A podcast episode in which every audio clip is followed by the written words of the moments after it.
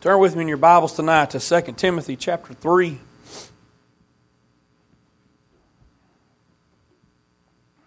Second Timothy chapter 3. Starting in verse 1. this know also that in the last days perilous times shall come. For men shall be lovers of their own selves, covetous, boasters proud, blasphemers, disobedient to parents, unthankful, unholy, without natural affection, truce breakers, false accusers, incontinent, fierce, despisers of those that are good, traitors, heady, high minded, lovers of pleasures more than lovers of God, having a form of godliness but denying the power thereof. From such turn away. For of this sort are they which creep into houses and lead captive silly women laden with sins, led away with divers lust, ever learning and never able to come to the knowledge of the truth. You know, I've read this scripture many times. I've even preached on it a few times. And I, I was thinking about this tonight. And God uh, kind of gave me a different perspective on it. You know, the Word of God is like that. You can you can use it in a lot of different ways. Uh, not to diminish the truth of the of the Word, but sometimes it may mean one thing to you in one aspect of your life, and then another time it can be used in almost a totally different manner, but the truth is still the same. So as I was looking at this, I began to think about this verse here. Verse 6 it says, For of this sort are they which creep into houses and lead captive silly women laden with sins, led away with divers lusts, ever learning and never able to come to the knowledge of the truth. And you know, the, the obvious thought there is women, y'all need to watch out, right? But I want you to see a different perspective on this tonight. Let's let's take out that word woman and let's talk about the church. Okay? What is the body of Christ called oftentimes? It's called the bride of Christ, right? Okay, so in many ways, the church itself is referred to as a woman in a sense because our bridegroom is Jesus Christ. Okay?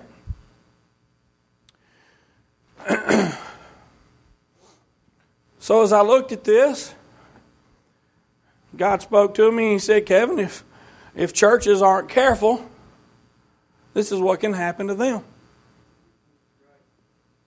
How many of y'all would look at those first few verses and say that we are definitely living in times like that, right? Whether this is the time that it's specifically talking about, I don't know. But I know almost every one of those things I've read applies to today. We see those kind of people, and in fact, it's not just we know some people like that, it's the predominant force that we see in the world today. Especially when you see the part about people hating the righteous people, right? I mean, they, they totally despise Christians today. Okay, so we know we are living in those kind of times. So, what do we as the body of Christ need to be on the lookout for? Well, it says that you have to be aware that those people try to creep in. It says they would do it and you'd be unaware, right? So we, we need to be on the watch for that. So, what does that mean? Well, the example that I begin to think of, and y'all, I give all credit to God on this. This isn't anything I just dreamed up. This is this is God. He took me back to Adam and Eve. you see, Adam was not the one that was deceived. Okay? Adam had his own problems, but he wasn't deceived. Eve was deceived. Okay? Satan came to Eve the weaker vessel and deceived her into eating the fruit. She then went to Adam and convinced him to eat it. Okay? So there's a few things there we need to take away from this, and we can tie it into the scriptures I've already read. Okay? First of all, he, Satan attacked the weaker vessel. Secondly, he did it while they were apart. Okay? So, as I begin to think about that, God, God showed me that as the bride of Christ, the body of Christ, the church today, however you want to word it, as we separate from Jesus and go our own ways, what happens?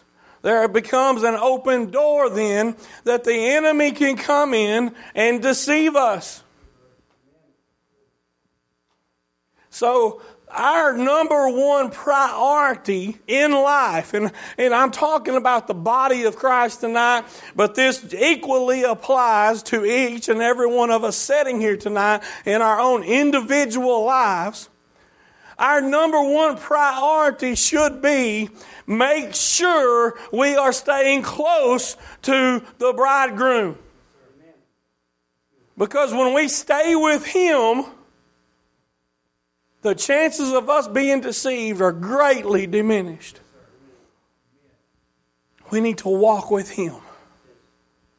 Okay?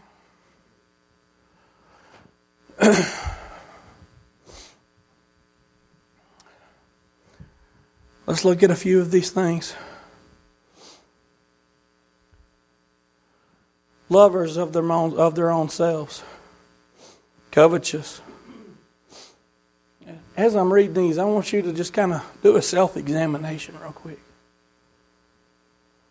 I promise you, you'll find one that applies to you, right? And I'm not standing above you here. I guarantee you, I can find some that that's me, man. Reason why I'm telling you that is not to make you feel guilt right now. I'm trying to point out to you how easy it is for these things to crop up in our lives.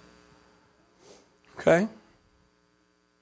Covetous, boasters, proud, blasphemers, disobedient to parents, unthankful. So that tells you something about a heart right there if you're unthankful. Unholy, without natural affection. Truce breakers. What? Why is that even in the list? That's not something they teach today, y'all. Y'all hear me? Amen. See, when I was a kid, I came in on the tail end of this because you don't see it today. Before me, it was very dominant. Your word was your bond. If you don't have your word, you don't have anything. If you can't tell somebody I'm going to do it and then you stand by it, what are you what good is anything you say? But what do you see today? People's words worth nothing. People tell you they're going to do something, shh. You don't know if they're going to or not. Truce breakers, right? False accusers incontinent, fierce, despisers of those that are good. We see that all over the place today. Traitors, no loyalty, heady, high minded, lovers of pleasures more than lovers of God. That is, that is America all in one package right there, y'all. So, as we look at these things, and I ask you to examine yourself. Now, how many of them did you see? I guarantee you, saw some, right? I mean, that's just natural, right? Because we, we are sinful by nature, but we are also we, we have this dual personality in some ways because a lot of us go out into the world and we live a little differently sometimes than what we live when we're when we're around those that we uh, call our brothers and sisters in Christ. Those things ought not to be, the Bible says, right? but they are, right? I mean, all of us can say from time to time we have not lived the way we should have lived. Here we are sitting amongst Christians, and we can see that those things are there if we don't do something about them. Okay, so how important is it that we be on guard for those things? I would say it's very important. You see, it's not just an outsider coming in that we've got to be on guard about. Because ourselves, if we don't stay close to Christ and try everything we can to walk in the Spirit on a regular, daily basis, guess what happens? That old man begins to creep in. And we'll be led away by our lust. There's another scripture I want to read to you that will help bring this together. First John chapter 2, turn over there, please.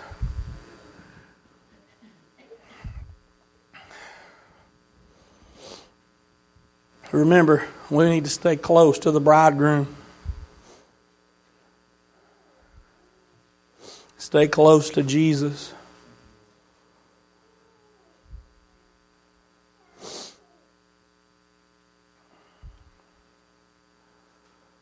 That verse we just read a while ago, what were the silly women deceived by? It said they were led away with divers lust. 1 John chapter 2 verse 15 says love not the world neither the things that are in the world. If any man love the world the love of the Father is not in him. Y'all, that's pretty plain speak right there. Verse 16 For all that is in the world, and you might want to just underline these in your Bible if you're so inclined the lust of the flesh, the lust of the eyes, and the pride of life is not of the Father, but is of the world.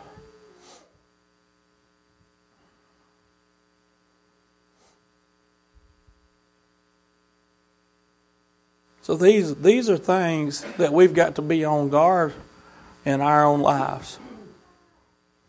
Y'all, this is this is heavy stuff right here. I don't I don't I don't preach these kind of things lightly. What is the lust of, of the flesh? Well, fornication, gluttony, drunkenness, anything that appeases the flesh. Okay? Lust of the eyes. Hey, you notice I didn't just say eating and drinking. I said gluttony and drunkenness. Those are two different things, aren't they?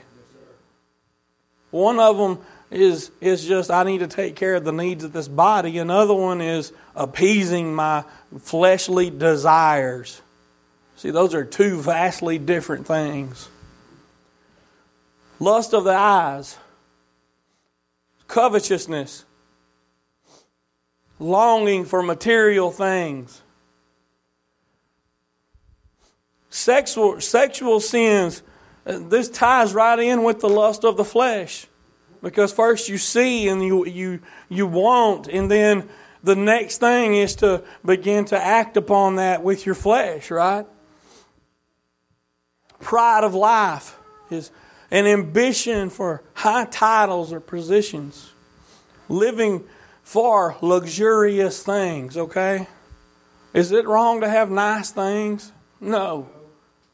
But is that what you live for? Is, is that all you, you long for in your life? Desire for worldly recognition? Those kind of things are the pride of life. So, John describes here the things of the world that you really need to be on guard about lust of the flesh, lust of the eyes, the pride of life. We go back to that first set of scriptures I read, you know what? That all fits right in.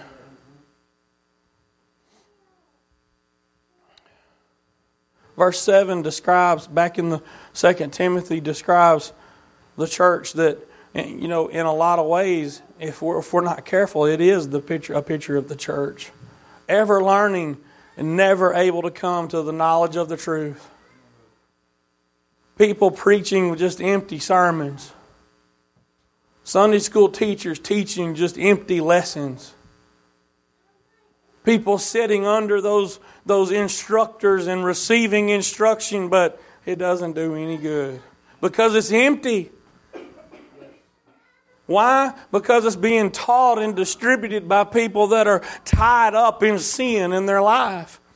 You see, I can tell, I can tell you a, a group of words, and it mean absolutely nothing to you. But I can speak under the anointing and say the same things, and it be the very thing you needed to hear in that moment. Me getting up and reading Scripture is not the only thing that's necessary, you see. There has to be something else tied with it. And what the problem in churches today is, is that they have allowed too many of these things to creep into their own lives. And what happens is they eventually become more and more separated from the bridegroom. Listen, my responsibility as a child of God is to be going into the world preaching the gospel, not going into the world and enjoying being out there. He didn't save me that I might enjoy this life. You hear that? That's not what the world teaches you today. I'm here to tell you today, Christians, you were not saved so that you might enjoy this life. If you do enjoy some along the way, that's just bonus. But your goal needs to be about serving Him. You see, I have a reward coming one day and I'm going to enjoy every minute of it. But until I get there, I got work to do. And I've got to stay tied to my Savior and my King. As I begin to separate, the enemy comes and attacks. As I distance myself from Him, because I want to tell you right now, you can't do those things and stay close to Him. Because you're not going to drag Him into it. He will not have any part in it. You say, Well, I can still do these things and still be a Christian. Wrong. Wrong. You may still have religion, but you're not Christ like. You say, well, Jesus hung out with sinners. Yeah, he did, but he didn't act like them. I want to tell y'all something today. You can't win the lost acting like them. You can't. And you see churches today that want to create all sorts of things to be more, and they do it under the terms relevant. You know what that means? Compromise when you get down to it. It says, I'm going to compromise my beliefs so that I can make this, all this teaching and this preaching more palatable to a worldly person. You know how it's more palatable? Because it's not the truth anymore.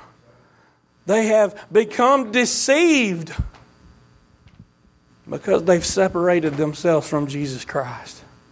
When you tie yourself to Him, there is a certain standard that has to be maintained.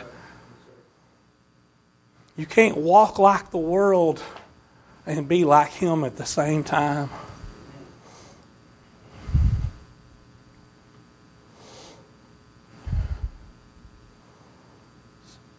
So, how did Satan deceive Eve? I want to drive this point home tonight, y'all. He watched, waited till she was apart from her husband. I ain't here to pick on women tonight, y'all. Because we, the body of Christ, are that woman. If we're not careful, and we get out away from our husband, our bridegroom, Jesus Christ, and say, you know what, I'm just going to go out here and look around and see what's going on. What was she even doing over by that tree? Have y'all ever asked yourself that question? She had already been instructed don't even touch it. What was she doing over there? See, anybody with any kind of sense, y'all, and you, hang on because this will bite you if you ain't careful. Anybody with any kind of sense says, He said, don't even touch it. I'm going to steer clear of it. I don't want to get over there and accidentally trip and fall into the thing. You know? Lord, I didn't mean to touch it, I, I fell.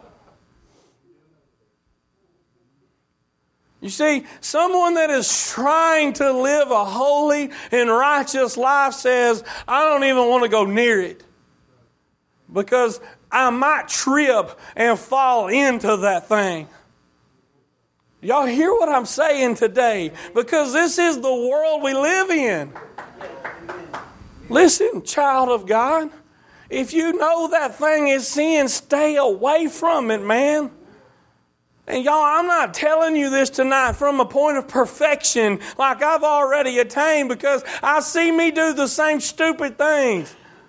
And when I come to myself, as the Bible says, I look back and say, What did I even go near it for? Right? Why did I even go over there? Because I had separated myself from my bridegroom. See, if I'd have clung to him, he would have never led me that direction. Do you hear that? He will never lead you that direction.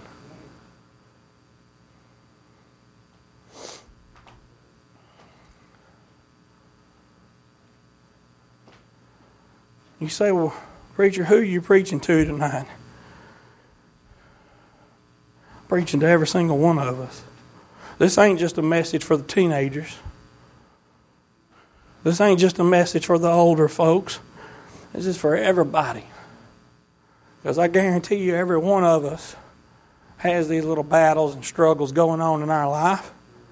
And I'm telling you right now, I don't care if your if your problem is just distancing yourself from people. You say, "Well, I don't have any of those problems that you mentioned. I I just don't like to go to church. That's a problem because you're separating yourself from the body of Christ. You say, well, it's going, I don't have to go to church, do I? No, you don't have to, but is that what you want to do? I want to stay as close to Him as I can be, y'all. The closer I am to Him, the less chance I see Satan deceiving me. You see, because then I have a point of reference that I know is true. And when I tie myself to Jesus, my point of reference is always true.